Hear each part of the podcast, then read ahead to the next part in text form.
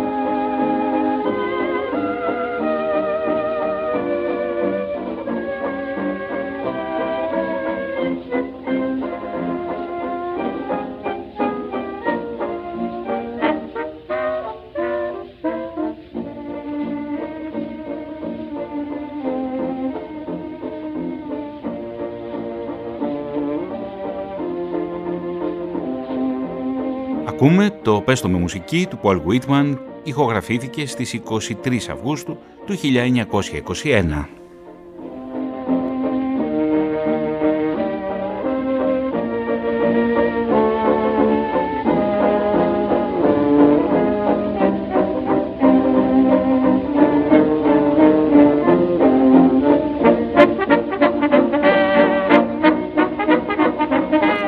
Γράμματα, ερωτικές επιστολές, γεγονότα, ημερολόγια που έλαβαν χώρα εκατό χρόνια πριν, χίλια εννιακόσια είκοσι ένα.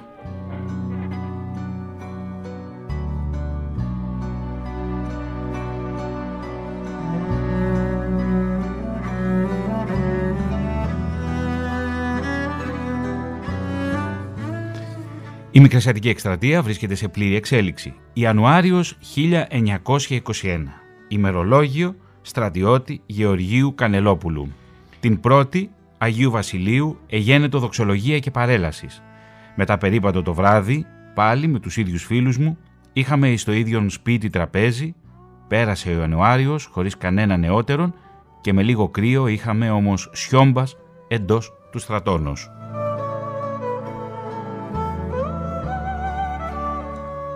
Φεβρουάριος χίλια εννιακόσια είκοσι ένα. Διαδόσεις ότι το τάγμα μας, δηλαδή η πολυβολαρχία μας, με τον εντέκατο λόγον, θα παγαίναμε προφυλακάς, μετά από τα σεκλογάς καθημερινά παρέμεινε εις το σύνταγμά μας τάγμα επιφυλακής, αρχίσαμε δε με το μηχανικό να κατασκευάζουμε σειρματοπλέγματα και χαρακώματα γύρω της Αδριανού πόλεως, ώσπου την κατεστήσαμεν απόρθητον από τας βουλγαρικάς βλέψεις, που είχαν δια αυτήν σκεπτόμενοι ότι λόγω της πτώσης του Βενιζέλου θέλε διαιρεθεί ο στρατός.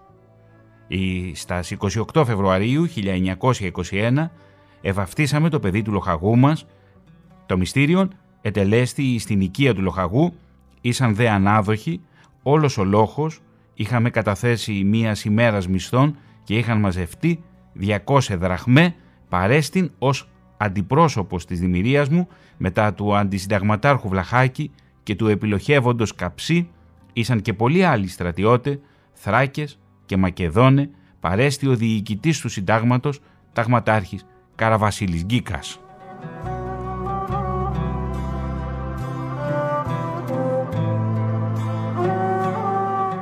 Το όνομα του βρέφους, Αλέξανδρος, εις μνήμην του αημνίστου βασιλέως.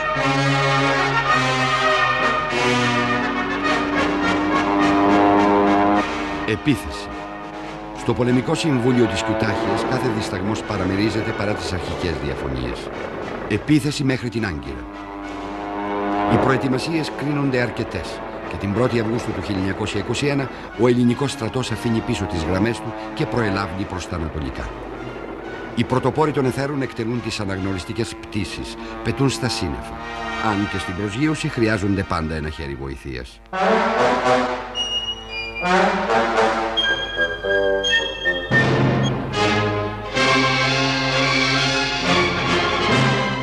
Η ηγεσία όμως έχει επισημάνει και τους κινδύνους που κρύβει η προέλαση, τη δυσκολία στις επικοινωνίες και τον εφοδιασμό. Η αλμυρή έρημος που οδηγεί στην Άγκυρα θεωρείται αδιάβατη, αλλά ο χρόνος πιέζει, ο Κεμάλ γίνεται κάθε μέρα ισχυρότερος. Η διοίκηση της στρατιάς έχει επενδύσει όλες τις ελπίδες για την αντιμετώπιση του σε αυτήν την εκστρατεία. Ό,τι είναι να γίνει πρέπει να γίνει τώρα. Μέσα σε ένα κλίμα συγκροτημένης αισιοδοξίας, άνθρωποι, ζώα και μηχανές προχωρούν προς τα μπρος. Η πορεία όμως είναι εξαντλητική, οι αρρώστιες και οι πυρετοί κάνουν θράψη. Όταν όμως περνούν το Σαγκάριο, είναι ακόμα ένας στρατός πολυάριθμος και πειθαρχημένος. Το πρωί της δέκατης Αυγούστου αρχίζει η ελληνική επίθεση. Ο ευνηδιασμός τον οποίο υπολόγιζε το στρατηγείο δεν πετυχαίνει. Οι στρατιώτες όμως προχωρούν με την πεποίθηση ότι αυτή η μάχη θα είναι η τελευταία.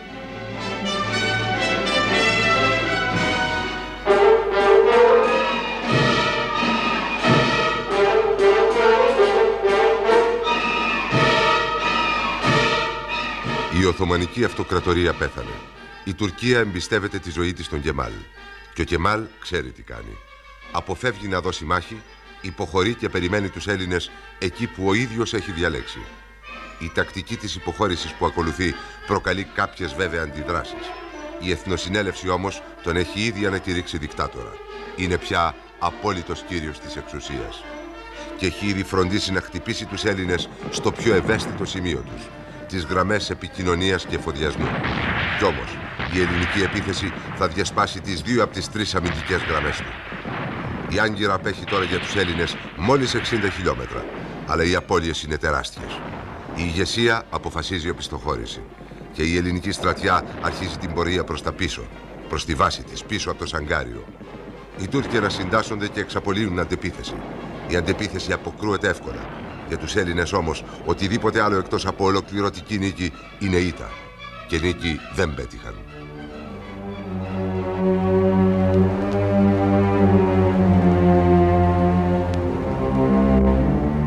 Οι Τούρκοι πανηγυρίζουν γιατί σώθηκε η Άγκυρα. Γιατί συνέλαβαν εκατοντάδες αιχμαλώτους. Γιατί για αυτούς οτιδήποτε άλλο εκτός από ολοκληρωτική ήττα είναι νίκη. Στην Αθήνα οι εφημερίδες προτιμούν να αλλάξουν θέμα. Έρχεται και πάλι στην επικαιρότητα το βορειοηπειρωτικό και ο τόσο προσφυλής στον Κωνσταντίνο σλαβικός κίνδυνος.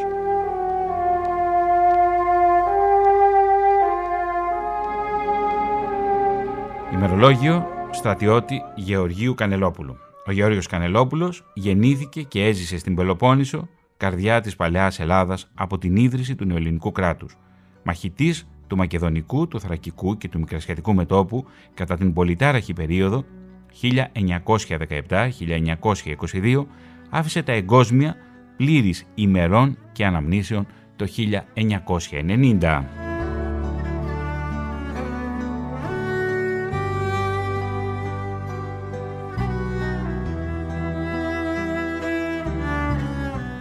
Σύμφωνα με το επίσημο αρχείο του Γενικού Επιτελείου Αεροπορίας, το ελληνικό αεροπορικό υλικό της περίοδου χίλια εννιακόσια δεκαεννέα με χίλια εννιακόσια είκοσι δύο περιελάμβανε εκατόν είκοσι αεροσκάφη από μινάρια του Πρώτου Παγκοσμίου Πολέμου. Τα εβδομήντα ανήκαν στην στρατιωτική αεροπορία και τα υπόλοιπα στην ναυτική. Η Οθωμανική Αυτοκρατορία αντιστοίχως τον Νοέμβριο του χίλια εννιακόσια δεκαεννέα διέθετε έντεκα αεροσκάφη ρωσικής κατασκευής και δεκαεννέα γερμανικά.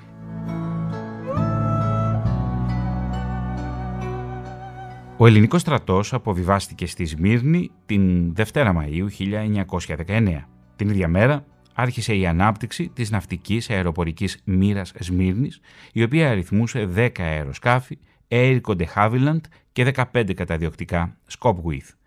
Η ναυτικής αεροπορικής μοίρας Σμύρνης δημιούργησε προκεχωρημένα Σμύρνη μετόπου και επιχειρούσε κυρίως από τα αεροδρόμια Καζαμίρ, Μαγνησίας και Ουσάκα.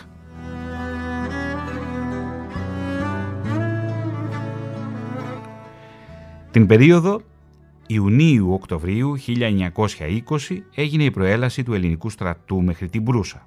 Από τον Αύγουστο είχαν οργανωθεί περιπολίες από ελληνικά καταδιοκτικά προκειμένου να αντιμετωπίσουν τις σποραδικές εμφανίσεις της Οθωμανικής αεροπορίας.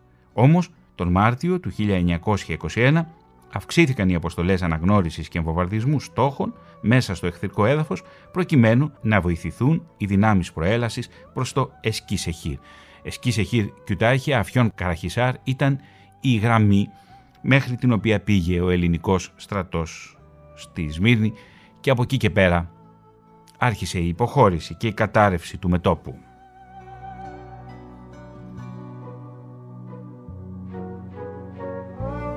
Στο μεταξύ, η Γαλλία δεν μένει με σταυρωμένα τα χέρια. Η έναρξη των εχθροπραξιών στην Κιλικία προκάλεσε το Μάιο του χίλια εννιακόσια είκοσι την επαφή των Γάλλων με τους Τούρκους εθνικιστές προκειμένου να επιτευχθεί προσωρινή εκεχηρία στο μέτωπο της Κιλικίας. Σκοπός του Μουσταφά Κεμάλ όμως ήταν να εκμεταλλευτεί την παρουσία του Γάλλου επισήμου προκειμένου να αρχίσει διαπραγματεύσεις με μία από τις μεγάλες δυνάμεις, τις δυνάμεις δηλαδή της Αντάτ. Από τη στιγμή εκείνη, ο δρόμος για την προσέγγιση είχε ανοίξει. Οι γαλλικές αρχές της Συρίας άρχισαν να εξετάζουν σοβαρά την πιθανότητα σύναψης μιας σύμβασης με τους Τούρκους. Την αφορμή που τόσο επίμονα ζητούσε η Γαλλία προσέφεραν οι ελληνικές εκλογές τον Νοέμβριο του χίλια εννιακόσια είκοσι που προκάλεσαν την πτώση του Ελευθέρου Βενιζέλου και την άνοδο της παράταξης των βασιλοφρόνων στην εξουσία, δηλαδή την άνοδο στην εξουσία πολιτικών που είχαν εκφράσει κατά τον Πρώτο Παγκόσμιο Πόλεμο γερμανόφιλα αισθήματα.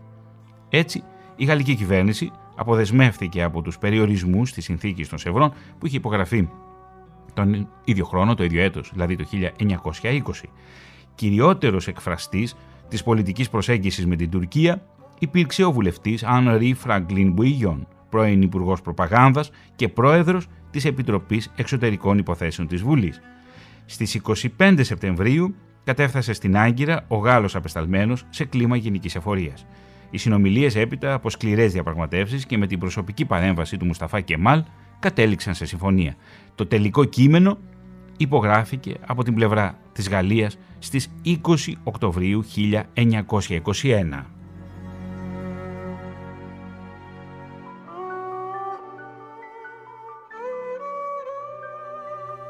Οι όροι ήταν ιδιαίτερα ευνοϊκοί για τη γαλλική πλευρά. Περιελάμβαναν μεταξύ άλλων την άμεση κατάπαυση των εχθροπραξιών, την ανταλλαγή των αιχμαλώτων πολέμου, την εκένωση της Κιλικίας από το γαλλικό στρατό μέσα σε διάστημα δύο μηνών από τη στιγμή της επικύρωσης του συμφώνου, από τις δύο κυβερνήσεις, δηλαδή Τουρκίας και Γαλλίας, τη δημιουργία μεικτής επιτροπής για την επίβλεψη της εκένωσης, τη χορήγηση γενικής αμνηστίας από τις τουρκικές αρχές, τη στιγμή της εγκατάστασής τους στην Κιλικία και την προστασία των εθνικών μειονοτήτων σύμφωνα με τους όρους των διεθνών συμβάσεων. Πέρα όμως από αυτό το σύμφωνο μεταξύ Γαλλίας και Τουρκίας που υπογράφεται εκατό χρόνια πριν, η Γαλλία προσπαθεί να προασπίσει τα οικονομικά της συμφέροντα στην ευρύτερη περιοχή της Εγγύης Ανατολής και το γιορτάζει με ένα jazz γαλλικό foxtrot, η γαλλική διπλωματία.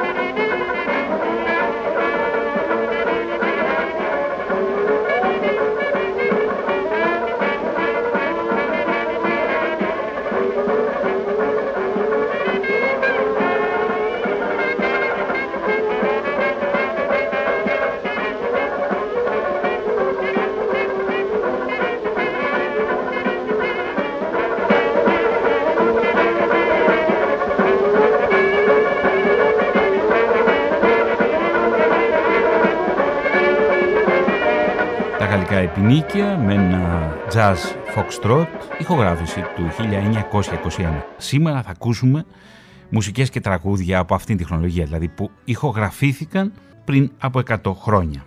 Όμως ας γυρίσουμε λίγο το χρόνο πίσω και ας πάμε στο χίλια εννιακόσια δεκαεννέα, στη Σμύρνη. Η μεγάλη αίθουσα του Μητροπολιτικού Μεγάρου είχε γεμίσει ασφυκτικά και όλα ήταν έτοιμα για την έναρξη της συνεδρίασης, που όμως καθυστερούσε διότι δεν είχε φτάσει ακόμη ο ύπατος αρμοστής της Ελλάδας στη Σμύρνη, ναύαρχος Ηλίας Μαυρούδης.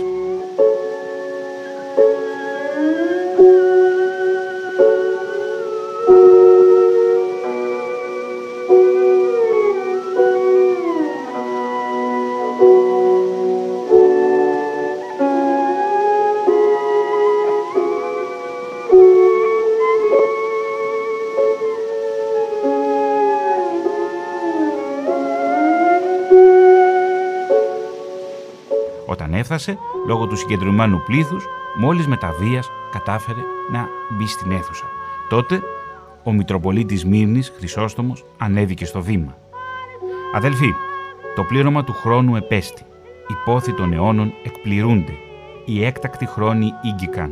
Εμεγάλε ελπίδε του γένους μας, ο ανίστακτος, ο σφοδρός, ο μύχιος, ο θερμός, ο καίων και φλογίζων, ως ο πεπειρακτωμένος σίδηρος, τα σπλάχνα μας πόθος προς ένωσιν μετά της μητρός μας Ελλάδος, ιδού κατά της σήμερον ιστορικήν και αξιομνημόνευτον ημέραν της πρώτης Μαΐου γίνεται πράγμα και γεγονός τετελεσμένο».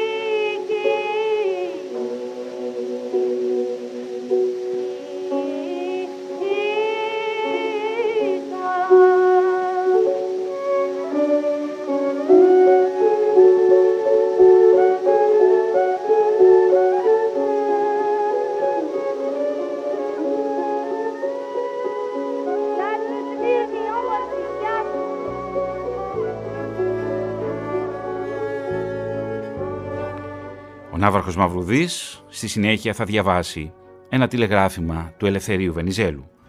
«Το πλήρωμα του χρόνου ήλθεν. Η Ελλάς εκλήθη υπό του συνεδρίου της ειρήνης να καταλάβει της Σμύρνην ή να ασφαλίσει την τάξην. Οι ομογενείς εννοούσιν ότι η απόφαση αυτή ελήφθη διότι εν τη συνειδήση των διευθυνόντων το συνέδριο είναι αποφασισμένη η ένωση της Σμύρνης μετά της Ελλάδος».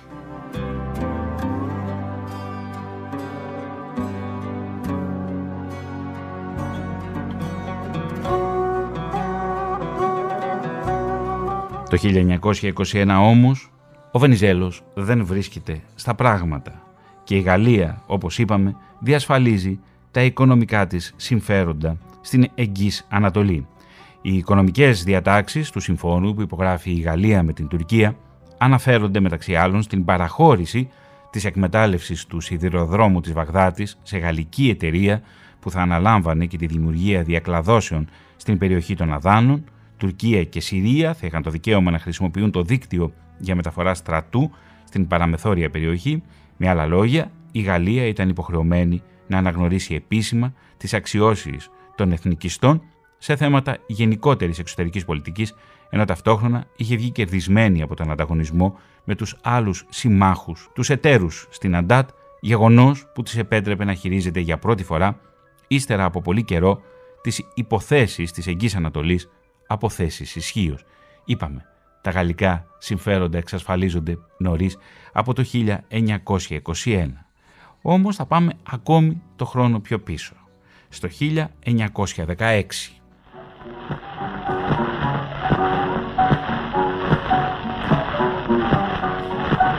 Στις δεκαέξι Αυγούστου χίλια εννιακόσια δεκαέξι γίνεται το κίνημα της Εθνικής Αμήνης στη Θεσσαλονίκη, που το υποστηρίζει ο συμμαχικός στρατός που, έχει στο μεταξύ, που στο μεταξύ έχει αποβίβαστεί στην πόλη.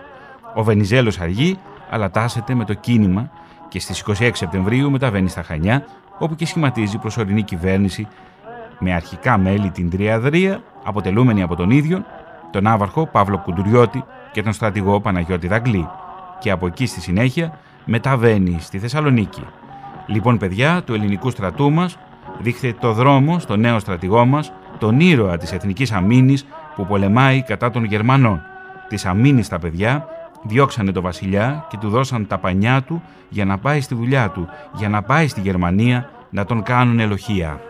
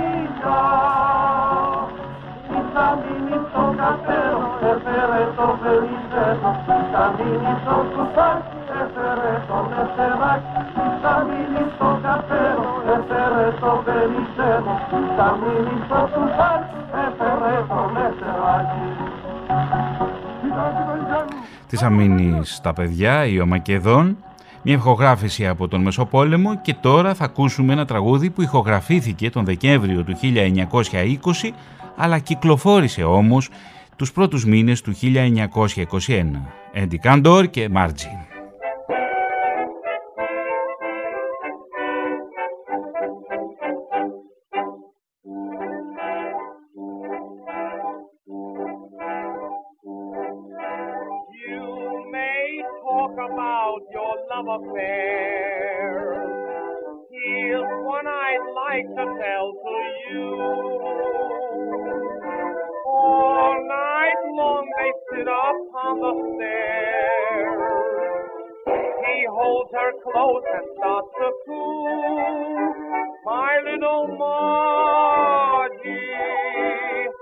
I'm always always thinking of you, Marty.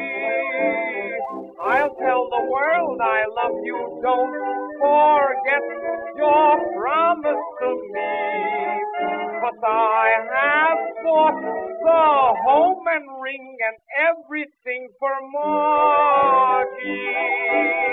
You've been my inspiration, days are never blue.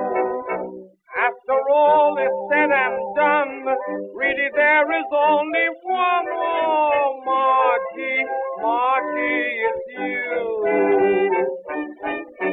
Oh, my little Marty, I'd even cut out liquor. You know, Marty, do you know that one kiss and I get sicker? You are like a little doctor to me. Why, when I'm nervous, you just put me back in service. Margie, Margie, in some cafe we'll wine and dine the whole night through. Yes, I'm sure we will.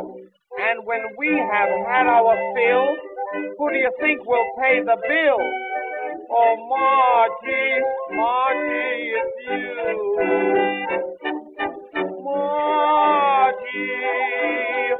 I'm always thinking of you, Marty. I'll tell the world I love you. Don't forget your promise to me. But I have bought the home and ring and everything for Marty. You've been my inspiration. Days are never blue. Once I heard a preacher say he would throw his book away for Marty, Marty, it's you.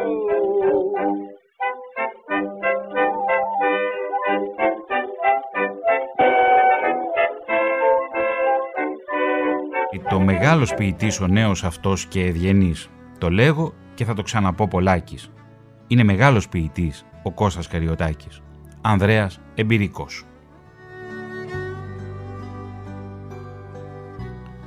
Ο Κώστας Καριωτάκης και η Μαρία Πολυδούρη γνωρίστηκαν τον Δεκέμβριο του χίλια εννιακόσια είκοσι ένα στην Ομαρχία Αθηνών, όπου υπηρετούσαν και οι δύο ως δημόσιοι υπάλληλοι.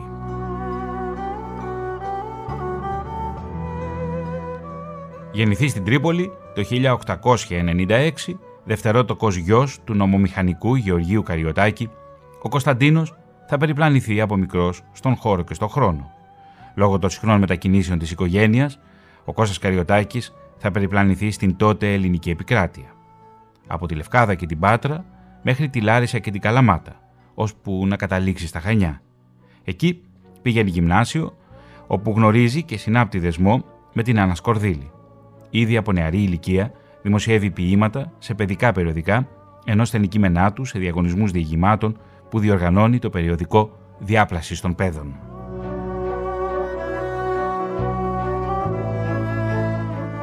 Το χίλια εννιακόσια δεκατέσσερα θα μεταβεί στην Αθήνα, όπου σπουδάζει νομική. Θα αποφοιτήσει με το βαθμό Λίαν Καλός. Τη χρονιά που θα λάβει την άδεια δικηγόρου, θα εκδώσει και την πρώτη ποιητική συλλογή του, «Ο πόνος του ανθρώπου και των πραγμάτων». Το περιοδικό Νουμάς δεν δημοσιεύει κριτική ούτε καν ανακοίνωση για τα ποίηματα του πρωτοεμφανιζόμενου ποιητή και ο Καριωτάκης του στέλνει εξώδικο. Διορίζεται υπουργικός γραμματέας με το βαθμό Α στην Ομαρχία Θεσσαλονίκης. Τον επόμενο χρόνο μεταβαίνει στη Σύρο, έπειτα στην Άρτα και τέλος μετατίθεται στην Ομαρχία Αττικής. Εκεί που το Δεκέμβριο του χίλια εννιακόσια είκοσι ένα θα γνωρίσει τη Μαρία Πολυδούρη, μια γνωριμία που θα σημαδέψει τις ζωές και των δύο. Η Πολυδούρη τόσο πολύ τον αγάπησε που δεν δίστασε να του κάνει η ίδια πρόταση γάμου, με τον Καριωτάκη να αρνείται λέγοντάς της πως είχε διαγνωστεί με σύφυλλη, μια ασθένεια του Μεσοπολέμου η οποία θερίζει κυρίως τους νέους. Κράτησες τα χέρια σου μια νύχτα και με φίλησες στο στόμα, μόνο γιατί με κράτησες τα χέρια.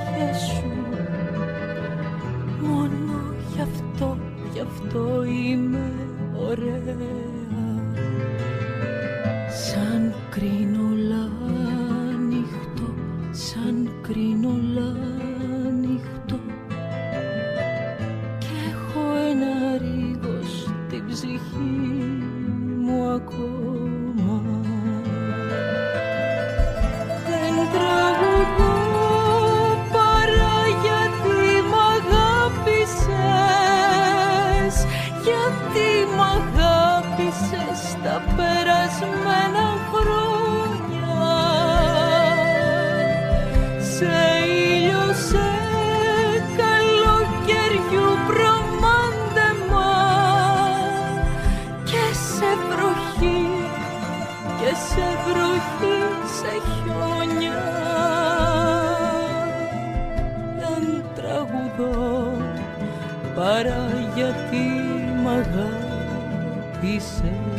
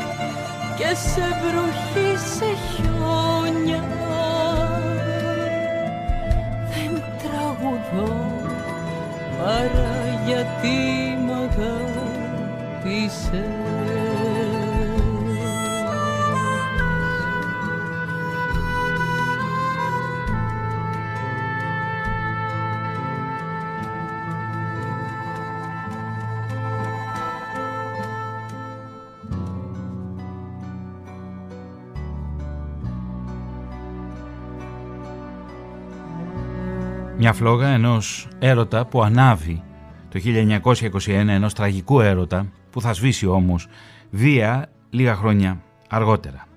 Ωστόσο, πολλοί εικάζουν πως όταν ο Καριωτάκης μίλησε στην Πολυδούρη για τη σύφυλη, για την ασθένεια, ότι ήταν δικαιολογία. Στο ποίημά του, ο Χράς Πυροχέτη, ο Καριωτάκης, φαίνεται πως ίσως έλεγε την αλήθεια και ήθελε να προφυλάξει την Πολυδούρη. Θα ξαναβρεθούν για τελευταία φορά στο νοσοκομείο Σωτηρία, όπου ο Καριωτάκης θα επισκεφθεί τη Μαρία Πολυδούρη που νοσηλεύεται εκεί, στο φθυσιατρίο λόγω φυματίωσης. Στις αρχές της τρίτης δεκαετίας του προηγούμενου αιώνα, δηλαδή στο χίλια εννιακόσια είκοσι ένα, το ελληνικό κράτος βάζει και το πρώτο υγειονομικό πλαίσιο για τις ασθένειες που ταλανίζουν τον ελληνικό πληθυσμό και όχι μόνο κατά τη διάρκεια του Μεσοπολέμου. Και αναφέρομαι, αγαπητοί ακροατές, στη φθήση, στη φυματίωση δηλαδή και στα αφροδίσια νοσήματα. Κατά τη διάρκεια του Πρώτου Παγκοσμίου Πολέμου παρατηρείται αύξηση των κρουσμάτων της σύφυλης, ιδιαίτερα στις τάξεις των στρατιωτών. Κατά τη διάρκεια του Μεσοπολέμου χρησιμοποιούνται πιο συστηματικά τα διαγνωστικά τεστ και τα παράγωγα του αρσενικού ως θεραπεία. Μελετώντας τα αρχεία του δρομοκαετίου φρονοκομείου για τη διδακτορική διατριβή μου, παρατηρεί κανείς, παρατηρεί κάποιος ότι Υπάρχει κατά τη διάρκεια του Μεσοπολέμου η προσπάθεια σύνδεσης από την ιατρική κοινότητα των αφροδισίων νοσημάτων και ιδιαίτερα της σύφυλης με την ψυχική ασθένεια. Η προϊούσα γενική παράλυση ως εκδήλωση της τριτογενούς συμφιλιδικής φλεγμονής του κεντρικού νευρικού συστήματος υπήρξε κατά το παρελθόν μια αρκετά συχνή νόσος, αναπτυσσόμενη πέντε έως και είκοσι χρόνια μετά την πρώτη λίμωξη με την οχρά σπυροχέτη, ήταν υπεύθυνη για το εννέα τοις εκατό των νοσηλευωμένων ψυχωτικών στις ΗΠΑ κατά το πρώτο μισό του εικοστού αιώνα, αλλά και υψηλότερον ακόμα ποσοστό, όπως για παράδειγμα στις στατιστικές της δεκαετίας του είκοσι, όπου οι ασθενείς αυτοί ξεπερνούσαν το είκοσι τοις εκατό των νοσηλευωμένων σε ψυχιατρικά νοσοκομεία. Η προσπάθεια λοιπόν της σύνδεση, σύνδεσης της σύφυλης με την ψυχική ασθένεια, και εδώ ο Κώστας Καριωτάκης στο ποίημά του «Το βράδυ». Που μελοποιεί η Λένα Πλάτωνος και τραγουδά η Σαβίνα Γιαννάτου. Στα νηξιάτικο δείλι μια ιαχή μακρισμένη, τα αεράκι που λόγια με τον ρόδον τα χείλη ψιθυρίζει και μένει. Τα νυχτά παραθύρια που ανασένουν την ώρα, η αδιανή καμαρά μου, ένα τρένο που θα έρχεται από μια γνωστή χώρα, τα χαμένα όνειρά μου.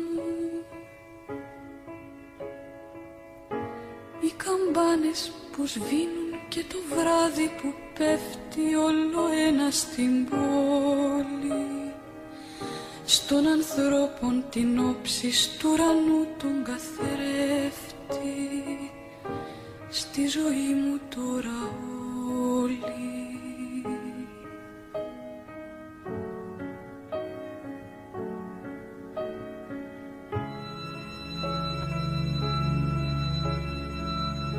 Τα παιδάκια που παίζουν στα νηξιάτικο δείλι, μια ιοχή μακρισμένη,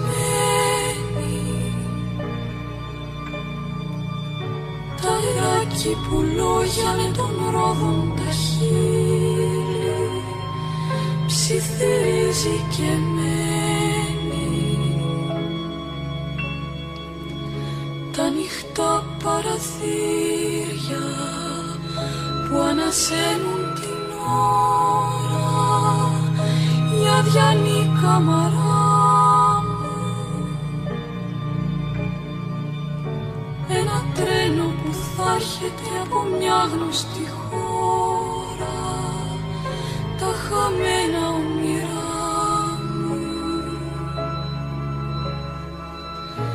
Οι καμπάνες που σβήνουν και το βράδυ που πέφτει όλο ένα στην πόλη, στον ανθρώπων την όψη, στου ουρανού τον καθρέφτη, στη ζωή μου τώρα όλη.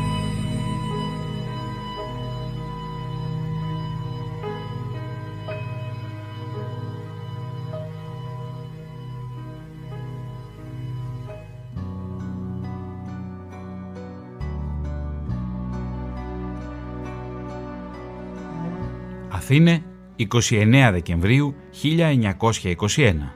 Φίλη κυρία Κυβέλη, σας γράφω από την Αθήνα. Ήρθα με τον Ατρόμητο από το Πρίντιζι με φοβερή τρικυμία. Στην Κέρκυρα επιβιβάστηκε ο θείασος Κοτοπούλη. Τη νύχτα σε όλους τους τόνους από τις καμπίνες αντιχούσε καμαρίτο. Την ημέρα είχαμε χαρές και τραγούδια και φωνογράφους. Είχε πέσει λίγο η θάλασσα. Του Αητού ο γιος και το παραμύθι, ιδίως το παραμύθι. Γεώργιος Παπανδρέου. Και από τον έρωτα του Κώστα Καριωτάκη και της Μαρίας Πολυδούρης, έναν παράνομο έρωτα, αρχικός τουλάχιστον, μεταξύ του Γεωργίου Παπανδρέου και της Κυβέλη. Η Πρώτη φορά που η Κυβέλη και ο Γιώργος Παπανδρέου συναντήθηκαν ήταν επεισοδιακή. Εκείνη την εποχή ο Παπανδρέου βρισκόταν στη Χίο, όπου είχε διοριστεί γενικός διευθυντής. Η Κυβέλη με το θείασό της είχε ταξιδέψει στο νησί προκειμένου να ανεβάσει παραστάσεις. Τα κείμενα του έργου λογοκρίνονται και προκειμένου να κατευναστούν τα πολιτικά πάθη, εξοργίζοντας όμως την Κυβέλη. Ποιος υπαγορεύει κάτι τέτοιο, ρωτούσε διαρκώς τους συνεργάτες της. Ο Γεώργιος Παπανδρέου, της λένε. Και ποιος είναι ο Γεώργιος Παπανδρέου, ρωτάει η Κυβέλη. Όταν συναντήθηκαν, το πολιτικό πάθος υποχωρεί και δίνει τη θέση του σε ένα άλλο. Σύντομα, ο πολιτικός και η ηθοποιός έμπλεξαν σε έναν μεγάλο και παράνομο έρωτα.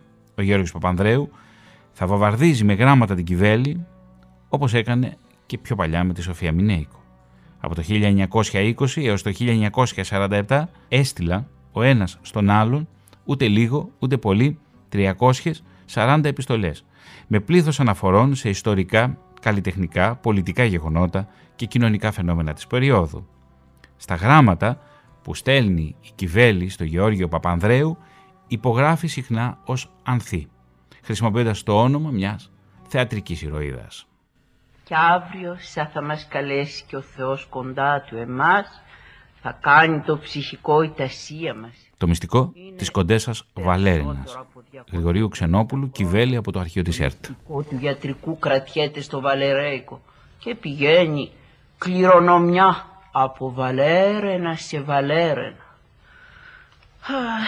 Μα οι πρώτες εκείνες Βαλέρινες καθότανε στο παλάτι της πλατείας Ρούγας, το πατρογονικό, που ματώνει η καρδιά μου καημένη όρσολα κάθε φορά που περνάω και το βλέπω σε ξένα χέρια.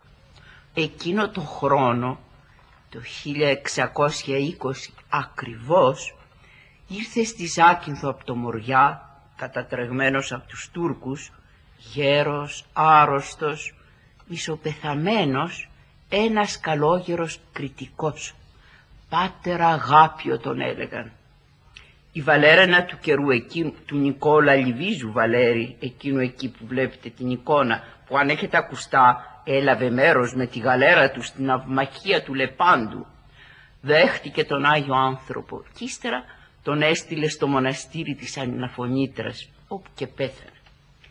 Φεύγοντας από το σπίτι μας ο καλόγερος, άφησε στην ευεργέτρα του σημάδι ευγνωμοσύνης τούτο το Άγιο εικόνισμα της Παναγίας και μαζί με αυτό τη συνταγή της άσπρης κόνης. Την όρκισε όμως να την κρατεί μυστική και να τη δίνει χάρισμα. Πεθαίνοντας η Βαλέρινα εκείνη παράδοσε το εικόνισμα και τη συνταγή στην ύφη της, αυτή πάλι με τον καιρό στη δική της. Και έτσι από Βαλέρινα σε Βαλέρινα μέσα σε τρακόσια σχεδόν χρόνια έφτασε στα χέρια μου. Μου τα παράδοσε η συγχωρεμένη πεθερά μου. Λίγες μέρες πριν πεθάνει με κάλεσε κοντά της, στο κρεβάτι της. Μου δώσε όλες τις οδηγίες του γιατρικού μαζί με τη γραφτή συνταγή και στο τέλος μου είπε «Σου κάνω όρκο φρικτό, να μην τα μελήσεις, να μην το φανερώσεις, να μην το πουλήσεις, να μην γυρέψεις ποτέ να ωφεληθείς στο παραμικρό, σ' όποια κι αν βρεθείς περίσταση ανάγκη εσύ ή η φαμελιά σου. Είναι ψυχικό. Αν το κάμεις αλλιώτικα, είναι γραφτό να ξεκληρίσει τούτο το σπίτι. Πρόσεξε, δεν μπορείς να φανερώσεις άνθρωπο γεννημένο το μυστικό σου, παρά σαν έρθει η ώρα να σε καλέσει και σένα ο Θεός κοντά του, στη γυναίκα που θα πάρει με καλό στεφάνι ο Μανώλης μας». Της ορκίστηκα, πήρα την ευχούλα της, και από τότες κάνω όπως μου είπε.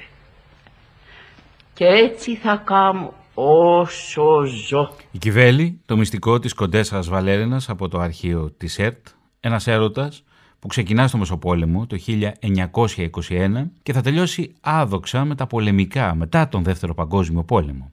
Το χίλια εννιακόσια σαράντα εννέα το ζευγάρι Γεωργίου Παπανδρέου και Κυβέλης θα χωρίσει ουσιαστικά, αλλά δεν θα πάρει διαζύγιο ποτέ. Με τηλεγράφημά της από τις Ηνωμένες Πολιτείες, η Κυβέλη ζητά από τον Γεώργιο Παπανδρέου να φύγει από το σπίτι. Ο Παπανδρέου στη διαθήκη του θα την καταγγείλει για εγκατάλειψη στέγης με τη θέλησή της. Οι λαϊκές φυλάδες της εποχής, αλλά και οι ψήθυροι, όχι μόνο στα πολιτικά πηγαδάκια, αλλά και της υψηλής κοινωνίας της Αθήνας, μιλούν για μία σχέση του Γεωργίου Παπανδρέου με μία εκρηκτική τραγουδίστρια από τη Χιλή, τη Ρωζίτα Σεράνο. Είναι η γυναίκα που έδωσε το όνομά της και στην πάστα Σεράνο.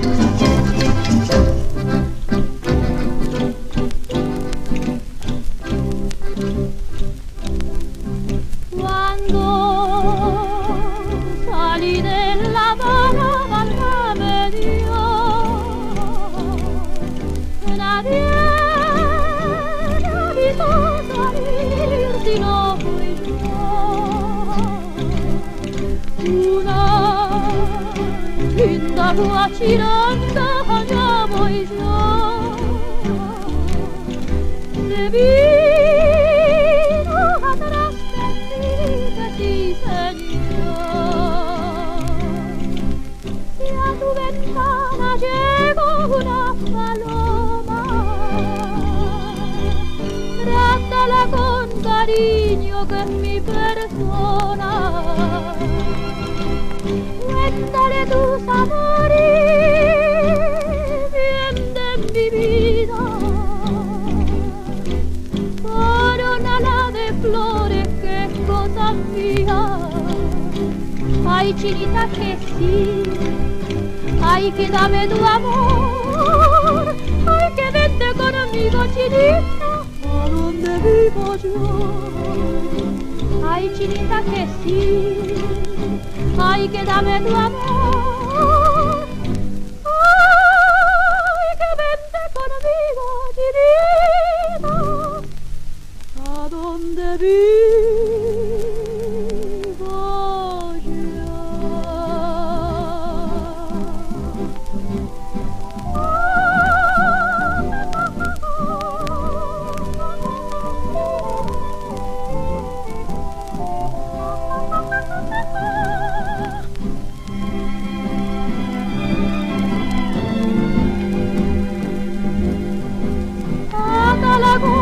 Cariño que es mi persona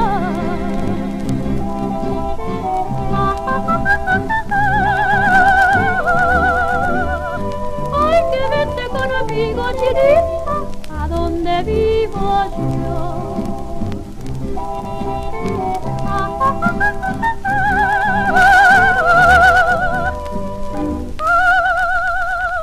vente conmigo, chinita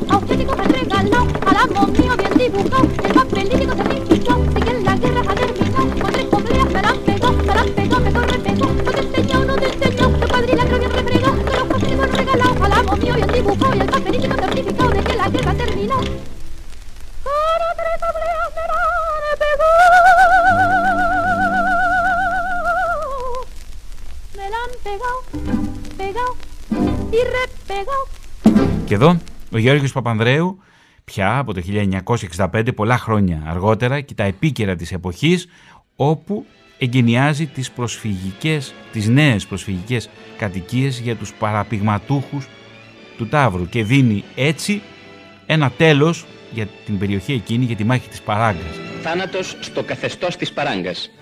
Με το σύνθημα αυτό, ο πρόεδρος της κυβερνήσεως εγγενίασε πριν από λίγο καιρό μια εντατική εκστρατεία στεγαστικής αποκαταστάσεως του προσφυγικού κόσμου. Σήμερα, στη συνέχεια του προγράμματος των νέων οικισμών, οι παραπηγματούχοι του συνοικισμού Ταύρου υποδέχονται τον Πρωθυπουργό κ. Παπανδρέου, ο οποίος έρχεται να θεμελιώσει είκοσι καινούργιες πολυκατοικίες. Οι άνθρωποι αυτοί που πάνω από τριάντα χρόνια περίμεναν καρτερικά τη στοργή της πολιτείας, δικαιολογημένα πανηγυρίζουν μέσα σε μια ατμόσφαιρα ασυγκράτητου ενθουσιασμού.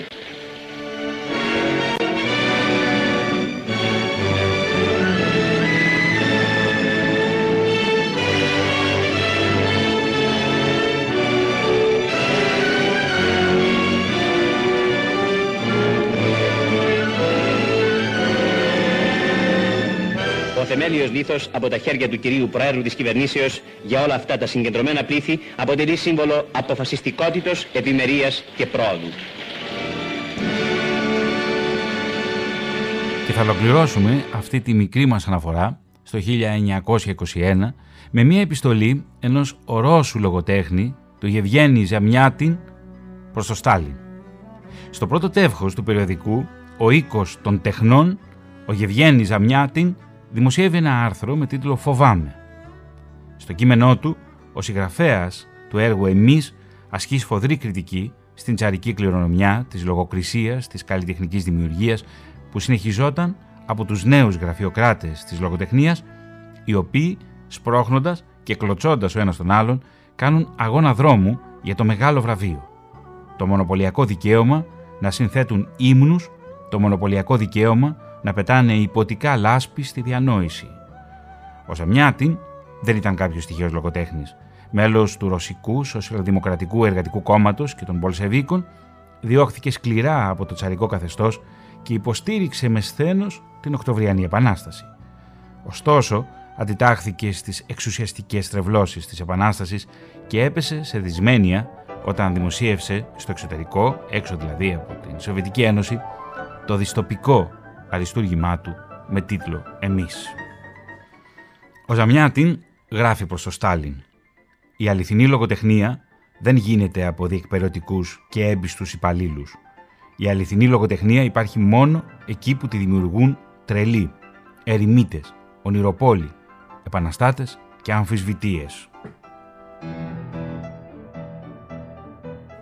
Και αν ο λογοτέχνης πρέπει να είναι λογικός, ορθόδοξος σε όλα, χρήσιμος στο σήμερα, αν δεν μπορεί να πειράξει τους πάντες σαν το Σουίφτ, αν δεν μπορεί να χαμογελάσει κοροϊδευτικά σε όλους όπως ο Ανατόλ Φρανς, τότε δεν υπάρχει λογοτεχνία από μπρούτζο, παρά υπάρχει λογοτεχνία από χαρτί, λογοτεχνία εφημερίδας, λογοτεχνία που σήμερα διαβάζουν και αύριο τη χρησιμοποιούν για να πακετάρουν την πλάκα το σαπούνι.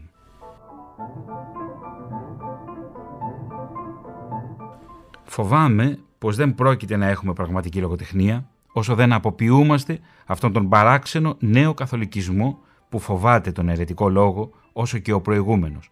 Και αν αυτή η αρρώστια παραμείνει ανίατη, φοβάμαι πως η ρωσική λογοτεχνία ένα μέλλον θα έχει μόνο, το παρελθόν της.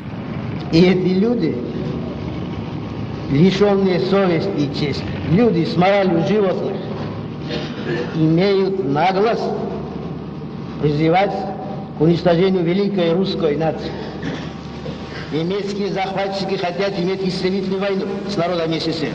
Что же, если немцы хотят иметь истребительную войну, они ее получат. Γευγένη Ζαμιάτιν, χίλια εννιακόσια είκοσι ένα, επιστολή προς τον Στάλιν με τίτλο «Φοβάμαι». Και θα ολοκληρώσουμε το ραδιοφωνικό μας ντοκιματέρ με το τελευταίο ρόδο του καλοκαιριού. Μια ηχογράφηση της Αμελίτα Γκάλι του χίλια εννιακόσια είκοσι ένα. Ένα ραδιοφωνικό ντοκιματέρ που στηρίχθηκε σε μαρτυρίες, ημερολόγια και γεγονότα που συνέβησαν εκατό χρόνια πριν.